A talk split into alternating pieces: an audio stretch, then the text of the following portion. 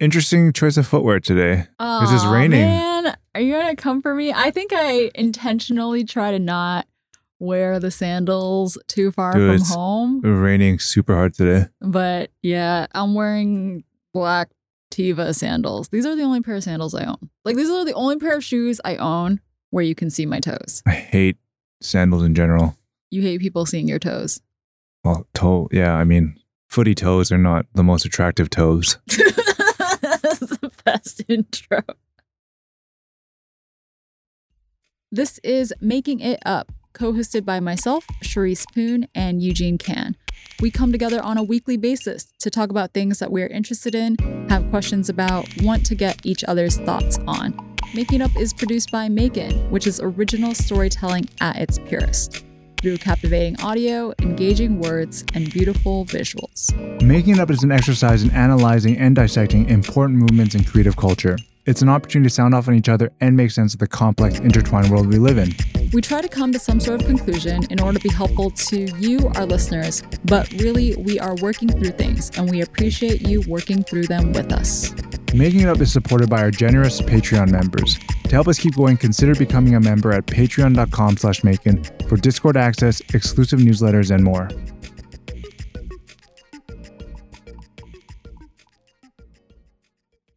Oh yeah, let's talk about this post that we did on Instagram two days ago called What App or Software Makes Your Life Complete? What makes your life complete, Charisse? Did you even reply to this one? No, I did not. Jesus. What app or software makes your life complete? That sounds so intense. Makes your life complete? Did you write this question? Nate did. Okay. It's e- what is yours? Todoist. My life runs on Todoist. Todoist is a task tracking app. It's gonna be my calendar app. I but is it I Google Calendar? function. Google No, I use a app. I mean, this is totally not paid. We don't get paid by Todoist or this calendar app I use, which is Fantastical. sounds like it's five dollars a month. It was a one-time payment for the app. Oh, interesting. It's not a subscription.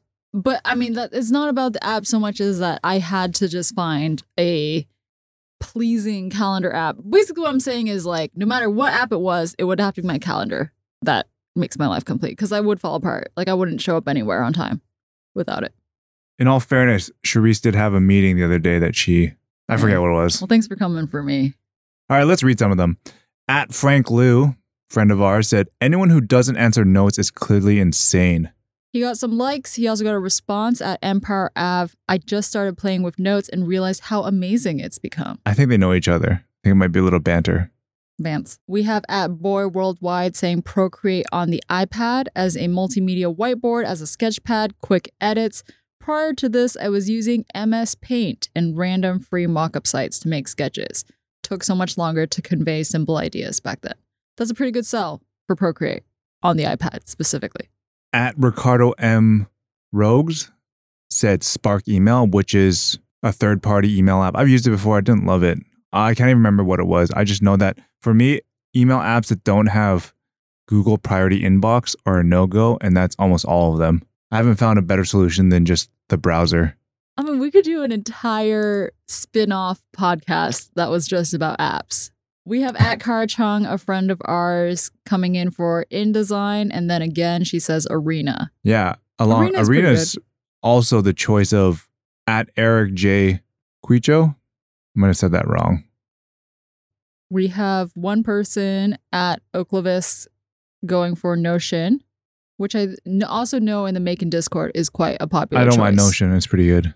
Especially the I don't free account. Notion. The personal one's good. If you're looking for full-powered. a n- new writing app that can be customized and organized, I feel like the main two that people have been gravitating towards are Notion and Roam Research. Yeah, but Roam's expensive. Yeah. Yeah. I mean, per person, right? But if it really does complete your life, then maybe it's worth it, you know? Yes. All right, let's get into it. My topic this week is Why Venture Capital Doesn't Build the Things We Really Need by Elizabeth MacBride. And this featured in MIT's Technology Review. As a heads up, this piece is something that is behind a paywall. Charisse and I figured it was interesting enough for us to pursue it anyways, because I think it has a lot of broader global implications, I guess, not just in the United States, where this piece is based on. Tell us what it's about. Yeah, so the story starts with journalist and writer Elizabeth MacBride, who speaks with the founder of Ophelia, a startup founded by Zach Gray. The initial few paragraphs aim to paint a picture of what she's about to talk about and also what role startup capital plays in just building companies. Uh, the company itself, Ophelia, is an online treatment for opiate dependence. So the business basically helping people that have addiction to opioids get off them, um, and it's basically done in a way so that people that are addicted they can do it in a more private manner, so they don't feel like they're being judged, etc. And as the story emerged, MacBride's original focus was going to be on this business, but it, what ended up happening was she started looking at a much broader narrative around the role of venture capital and how despite all this stuff happening, it was actually part of a bigger problem or issue. So she leads with this one quote pretty early on in the piece. The number of venture capital firms in the US had risen from 946 in 2007 to 1,328 in 2019, and the amount of money they were managing has swollen from 170.6 billion in 2005 to 444 billion in 2019. But beyond the fact that this stat is frankly astonishing, the money that's flowing into the hands of the people that are receiving the funding are primarily tech companies. And for the most part, there's been a mostly large concentrated bet around a certain type of company. And in doing so, at the end of 2019, VC firms were holding $122 billion in cash, just waiting for that next opportunity. But because they couldn't find it, they were just sort of idly waiting on the sidelines, waiting for that opportunity. Because if I'm interpreting this correctly, VCs are really picky about what ideas they're going to put money into. I think so. I think yes and no. I think that's maybe overly simplifying it. Yeah, because you have seen some ideas and concepts that have raised a lot of money but have like petered out very quickly. Sure. But there is a that you do raise a good point that I'm going to address a bit later on in the piece. Okay. So, as MacBride is trying to understand the landscape, what she does is she hits up her friend Charles Ellis, who has been on some of the biggest boards or most important boards in the world of finance, including uh, Vanguard and the Yale Endowment. And he also wrote a Bible for investors called Winning the Loser's Game. And according to Ellis, he says that winning the VC game is actually more so about managing resources like human resources and human capital because your success is not defined by how good or bad the idea is. It's actually about finding people that can potentially make this thing happen and they're charismatic and they have the ability to execute.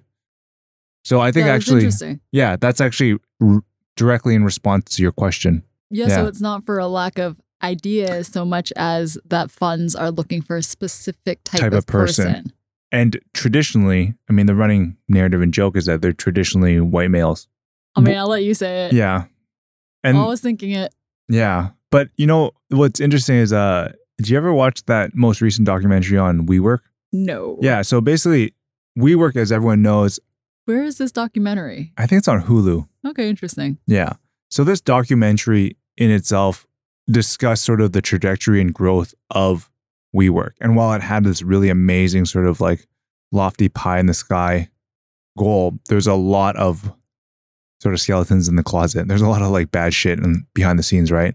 So I think that's a great example of where the charisma of the leader, and in this case, it's Adam Neumann, the founder of WeWork, is someone that has come under a lot of fire for essentially having a very charismatic personality, but also just a lot of smoke and mirrors, like putting forth ideas that might be at its very core, very lofty and uh, innovative, but also basically a scam artist behind the scenes. I mean, that's how some people would put it.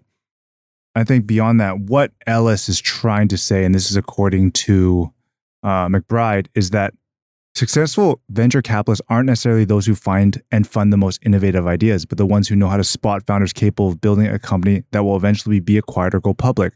The $1 million that might be spent to buy a 10% share of an early stage business turns into much more if that company ends up being worth $10 billion. So, in short, venture capitalists are seen as those who take risks. And because they take these risks, they get outsized returns. And for the US, they've actually built a pretty strong culture around this type of funding, whether it's from VCs or just like government funding. Uh, back in the day, they actually had a ton of government funding that helped accelerate its innovation. And some people would argue that the reason why the US and even Scandinavia has has surpassed other countries like in South America is because of their amount of dedication towards innovation and funding innovation. So, for example, Palantir, Yes. Palantir, CIA as their first client, and then for the next five years, they mm. were their only client. and paid all their bills. And that worked out fine for them. And I think it's interesting if you talk about how to become a VC, a lot of it just comes down to network and connections, right?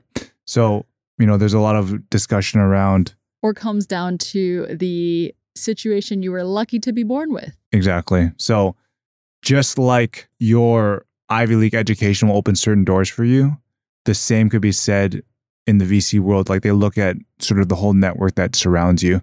And like you kind of see that in a lot of places, like a private school system, like maybe an international school system you see in Hong Kong, where you're basically working your way up the sort of like school ladder with kids that you might end up doing business with down the line because they've all been sort of consolidated and put into a classroom together. Sure. I mean, it's unfortunate. I mean, it's, It's not, good it's or not- bad. it- I don't know if but it it's is bad, right? Because like, oh, it's bad in the VC sense because they're matching yes. for these attributes of a founder's background versus the idea itself, which is like the myth we kind of accept about VC. The myth that we accept being that it's about the idea, like the best idea will win. Yes. When in reality, what you're telling me, telling us, is that they're looking for certain aspects of the founder that, you know, Yeah. regardless of Yeah. what the idea is. And because of the way the system has played out, and that oftentimes the people that run VC firms are looking at people like themselves to invest funds, what you end up is with a certain type of portfolio company, right? And a lot of that is software based. It means that other industries like biotech only get 5 to 10% of overall venture funding. So, for example, that might have been fine pre COVID, but obviously a lack of investment in that space might have, Might have affected the outcome of the last year. yes. I mean, we can't tell, right? We can't go back in time. But you could say that maybe in the early 2000s, if VCs had invested in certain types of biotech companies, then maybe the last year would have gone a little differently. Yeah. And then towards the end of the story, to recap everything, MacBride basically showcases a foil relative to the story of Zach Gray, who raised $2.7 million for Ophelia. And Nikki King is someone who's running an idea similar to Zach, and they're providing opiate care to people in the Appalachians, which is a part in the Deep South. Where her story differs is that she basically took fifty to seventy thousand dollars worth of community donations to run this program that arguably is still successful, but obviously on a smaller scale. And she had this quote: "Rub it in, why don't you? In this community here, we raise between fifty and seventy thousand dollars. I'm grateful for all my donations because they were given by people who don't have a lot to give, but it's not two point seven million. So one thing that I found fascinating about this was like I, I was pretty familiar with the space and sort of the the stereotypes that exist within it, where the types of ideas that do get funded are not the most pertinent ones, right? They're about ones that help with convenience or leisure. I mean, that's our experience of it. They're basically on. They're also done in a way that it supports a certain. Also, some of the companies are created to service a certain layer, Yeah. which have the money to spend, right?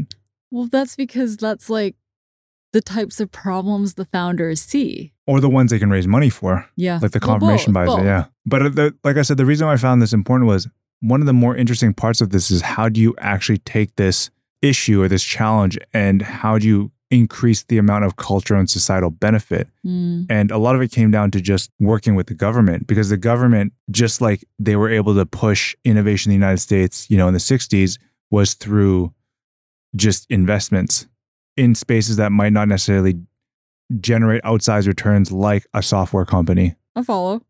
And, you know, I, I think about that too, because I try to relate it back to our world, right?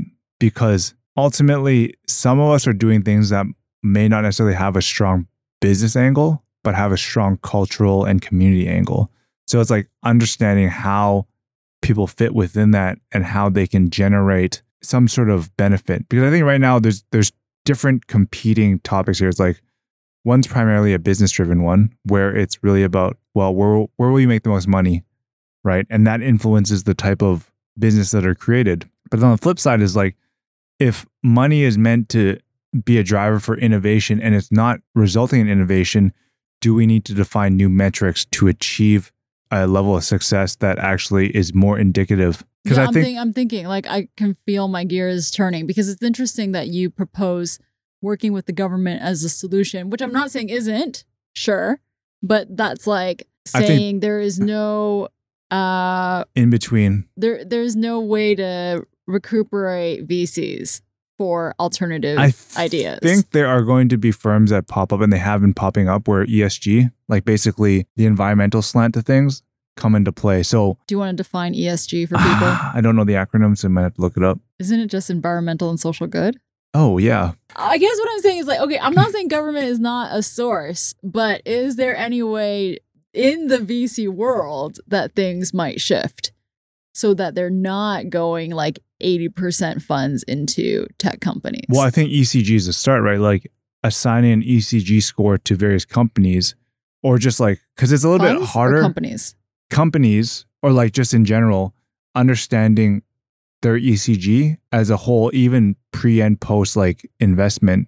I mean, it's harder mm. when you're a startup, mm. right? But like you see a lot with publicly traded companies but where they I have an ECG I mean, rate. I said that, but I also don't see why like a venture fund would be motivated no, to, because to do that. they themselves, if they recognize where culture and society is going, could potentially play the longer game. But I mean, you know, like what you said about making money, like I don't, I cannot say for sure, like those types of projects are the ones that are gonna.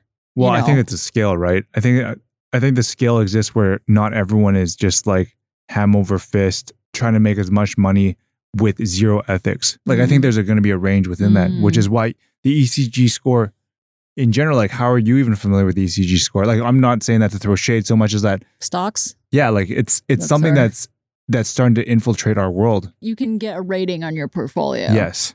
For supposedly how positive of an effect what you're holding has on the world.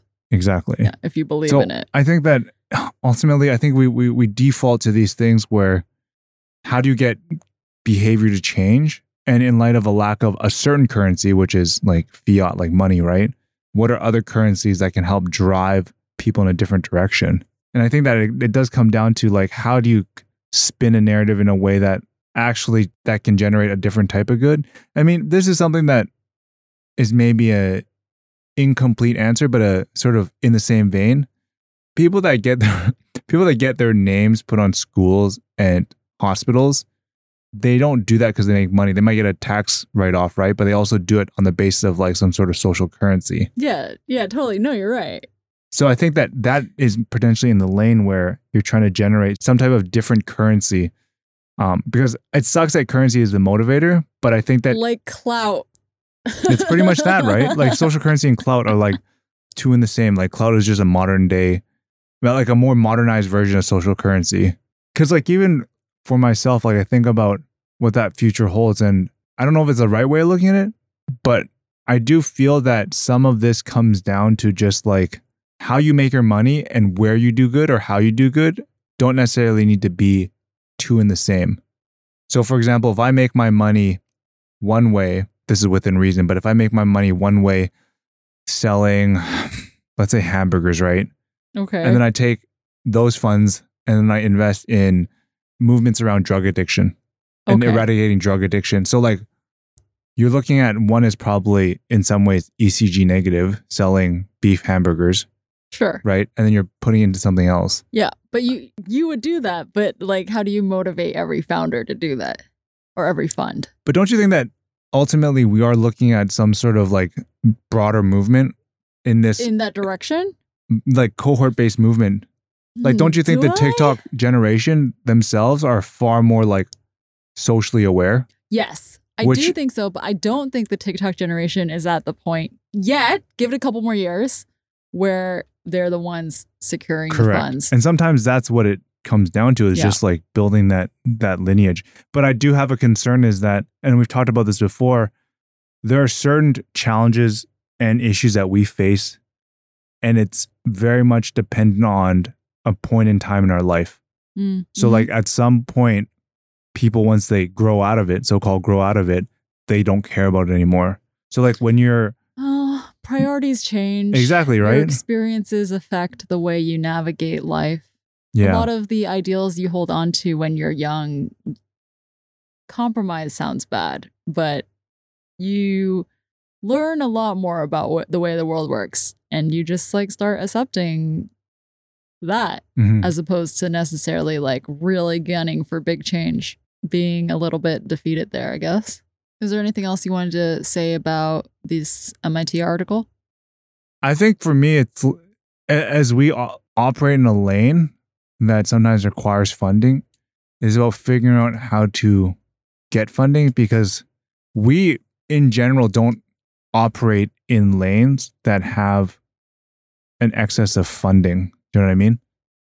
So I think that's like a, actually a big question. Sometimes like ideas, like this is how this has been a, a big argument is that for the most part, people of color have not had the same ability to to raise capital for their ideas, Yep. right? So I think that this is probably a, a bigger issue or challenge that needs to be solved is that there are a lot of problems out there, but for the most part, access to the tools, whether it's capital, whether it's network connections, aren't really set up. The infra- infrastructure really isn't there to the same extent. Just the actual like cold hard cash that's required to start up a business at times. The thing about money too is that it just buys you time and it buys you outs.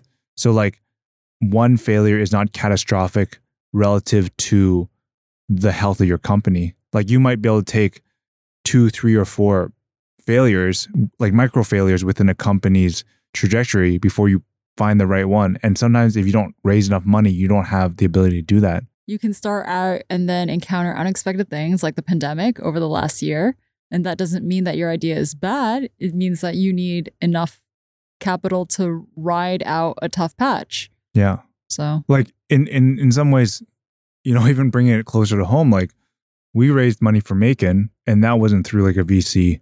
I think if you look at this, the general outcome of a lot of media companies that raised venture capital, it would have significantly changed the type of product Maekan is and was, right?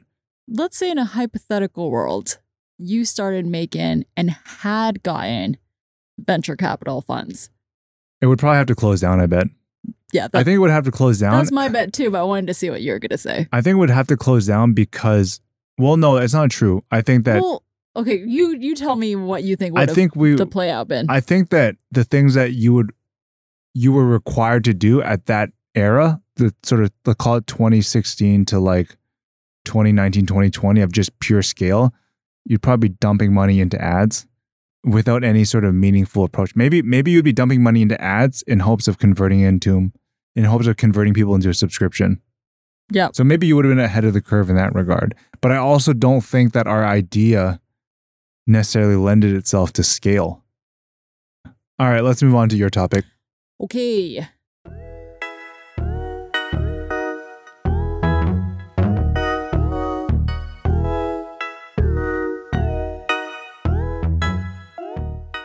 All right. My subject this week was originally published as an article in Highsnobiety eight months ago. Don't know if you're aware of that. And it was recently republished by the author of the article, Ana Andjelic, in the Sociology of Business newsletter. The title that Ana gave it is Creativity is Dead, Long Live Curation. Subtitle Curation as a Preferential Strategy for Brand Differentiation, Relevance, and Equity Gain. So, to start off with, the word curate, mm, curator, and curation, when I was growing up, was what I thought of as like fancy people in museums and galleries Me too. doing? Okay, great.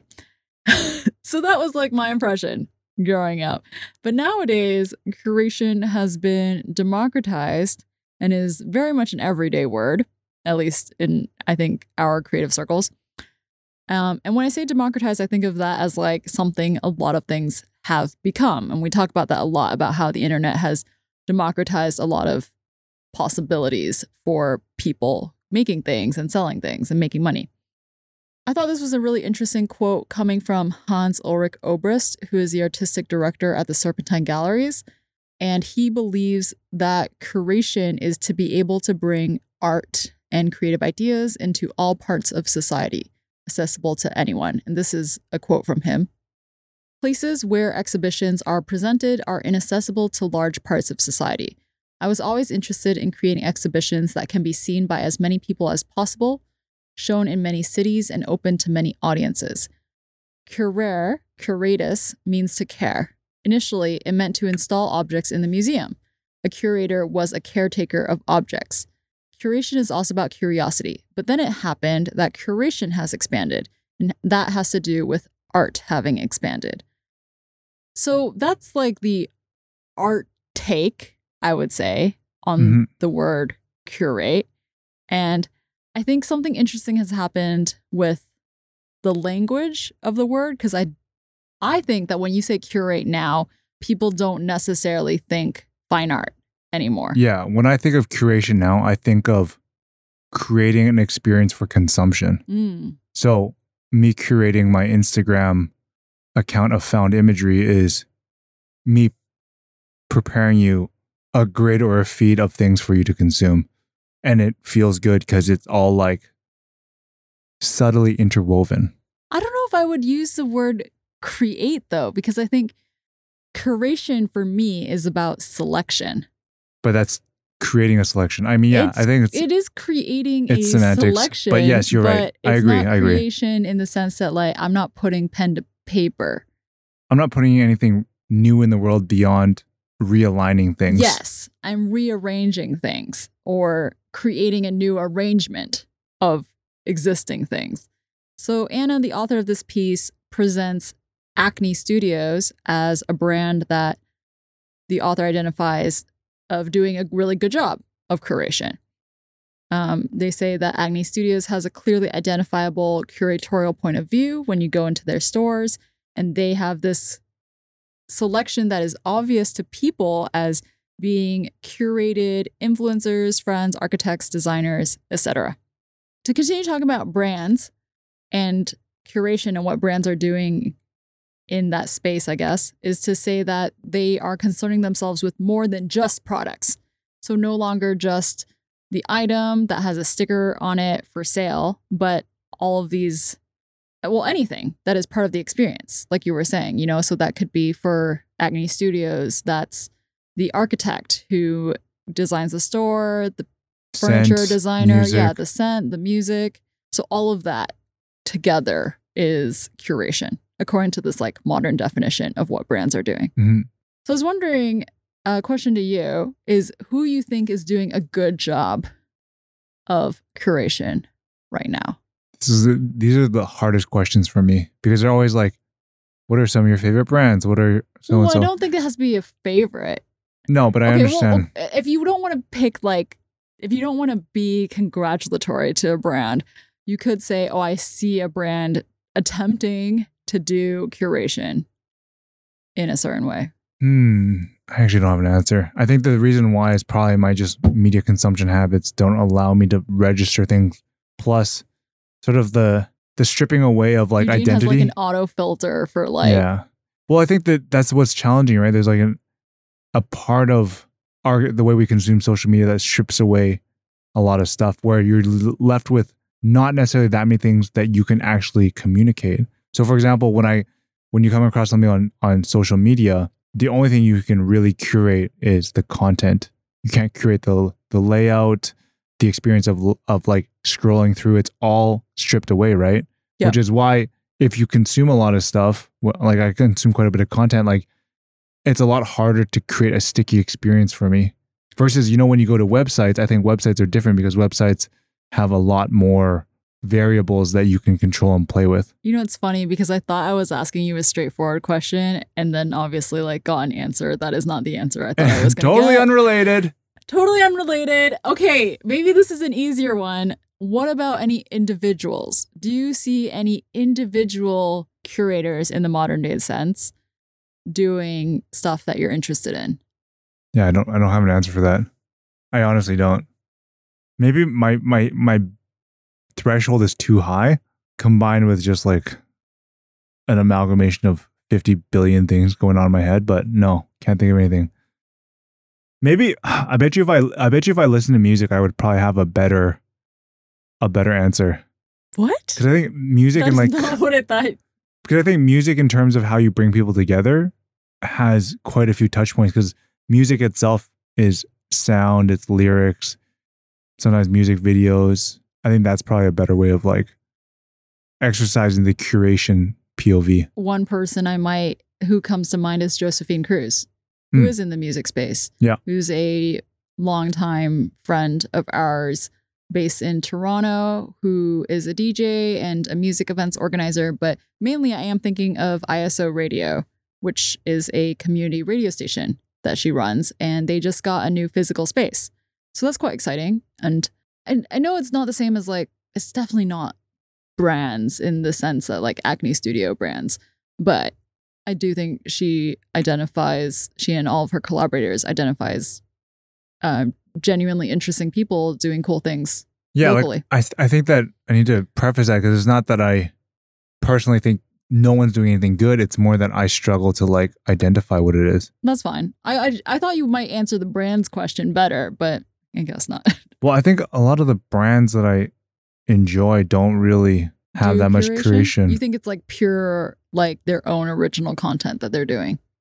Yeah, for the most part. Like I don't Mm, actually I actually don't find that much value in curated experiences when it comes to like an Instagram, for example.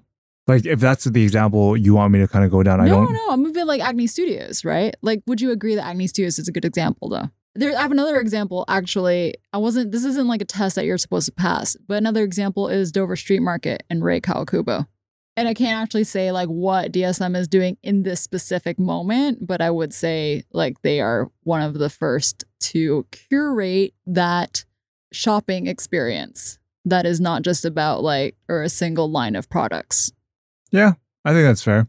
I mm. can get behind that, but I also like I think I think maybe curation and brand are probably similar, but I look at brand as an easier thing to answer than curation. Well, okay, in this definition of that's presented by this author, brand is as we understand it brand. Curation is an activity, Correct. like an action that a brand can choose to do or not. Yes. Yeah. So it's not the curation doesn't take the place of the brand. Yeah, it's yeah. kind No, of I like understand a that strategy of Yeah. like what the brand is going to do in the future.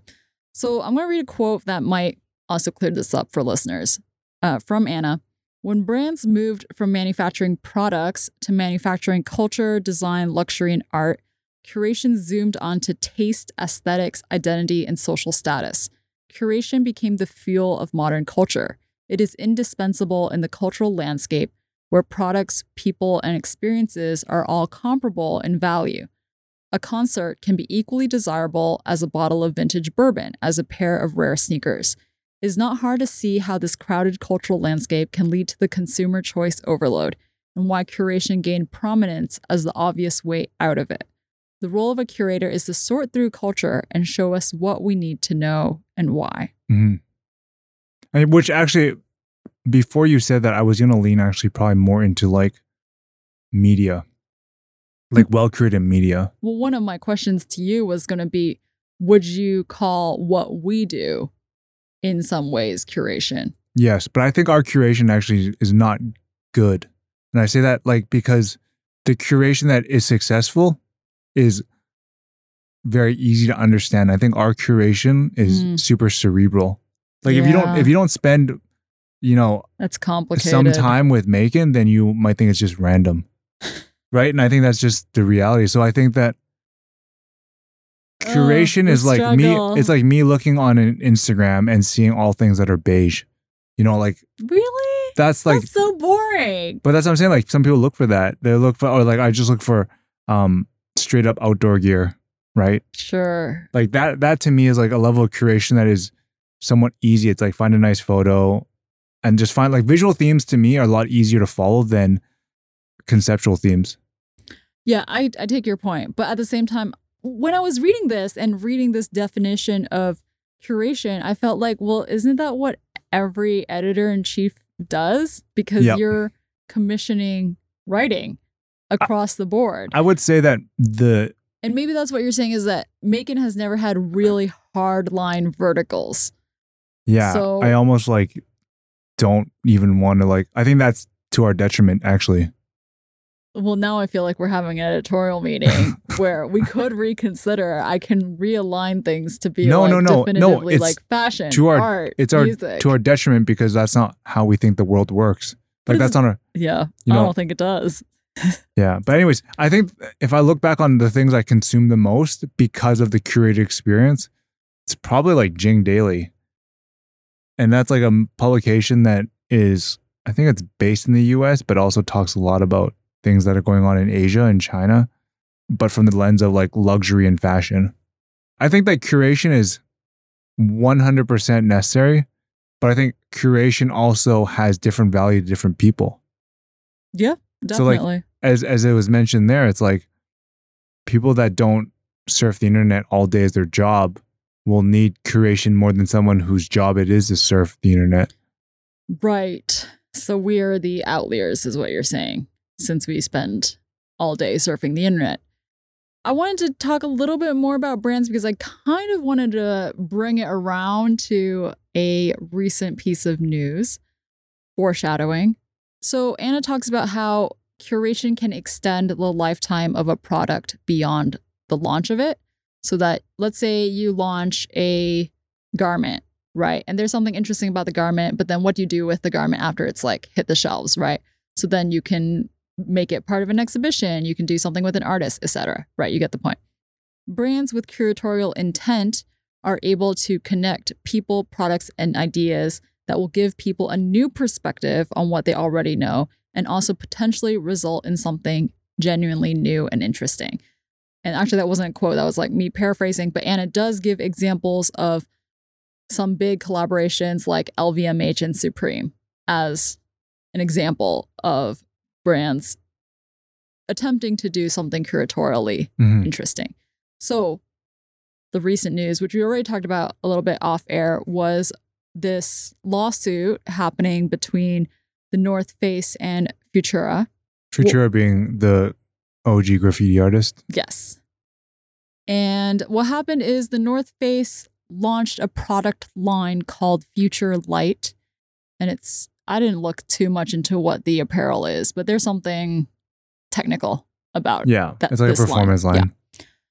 Uh, the problem being the name Future Light in conjunction with a logo that is this, Helix, yeah, like an, which is kind of like an atom spinning around Exactly. an axis. which very closely resembles something that Futura draws a lot. That yeah, like if you a motif in search. Futura Helix, like there that that is in itself a search.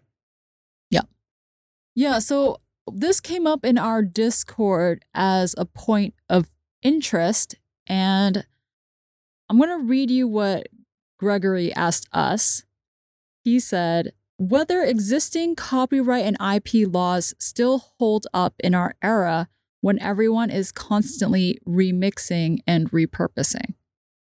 He does make an interesting point, you know, like, because we're talking about curation brings together all these different people and products and ideas does that step over a IP copyright law sometimes? Or what is the line between You'd probably have to hit up a lawyer to see what they'd say, like the actual response. But for me, I think the reason why this is such a big issue is that th- it's so close in terms of Future Light plus Helix meets Futura, who also has a Helix. Like, I think that once you create confusion, and they also operate in the same lane, it's not like this is a kitchen company, right? That is Sure. unrelated. This is actually a brand that has worked with Futura in the past, I believe. Yeah. And Futura does apparel as well. Yeah. So I think that's actually where the big issue lies. Like for some people, they actually thought it was a Futura collab. And when that happens, I think that's when you're, When you know there is confusion, that Yeah. you've generated confusion. because I said there's two elements here, right? You, you created the name. Well, I don't know if there's the right usage, but you, you curated the name and you created the graphic design. If you picked one of those two, I think you would not have an issue. Like if they called it like super quick and it had the Helix logo, I think that you'd be less inclined to be like, hey, that's a Futura ripoff. Yeah.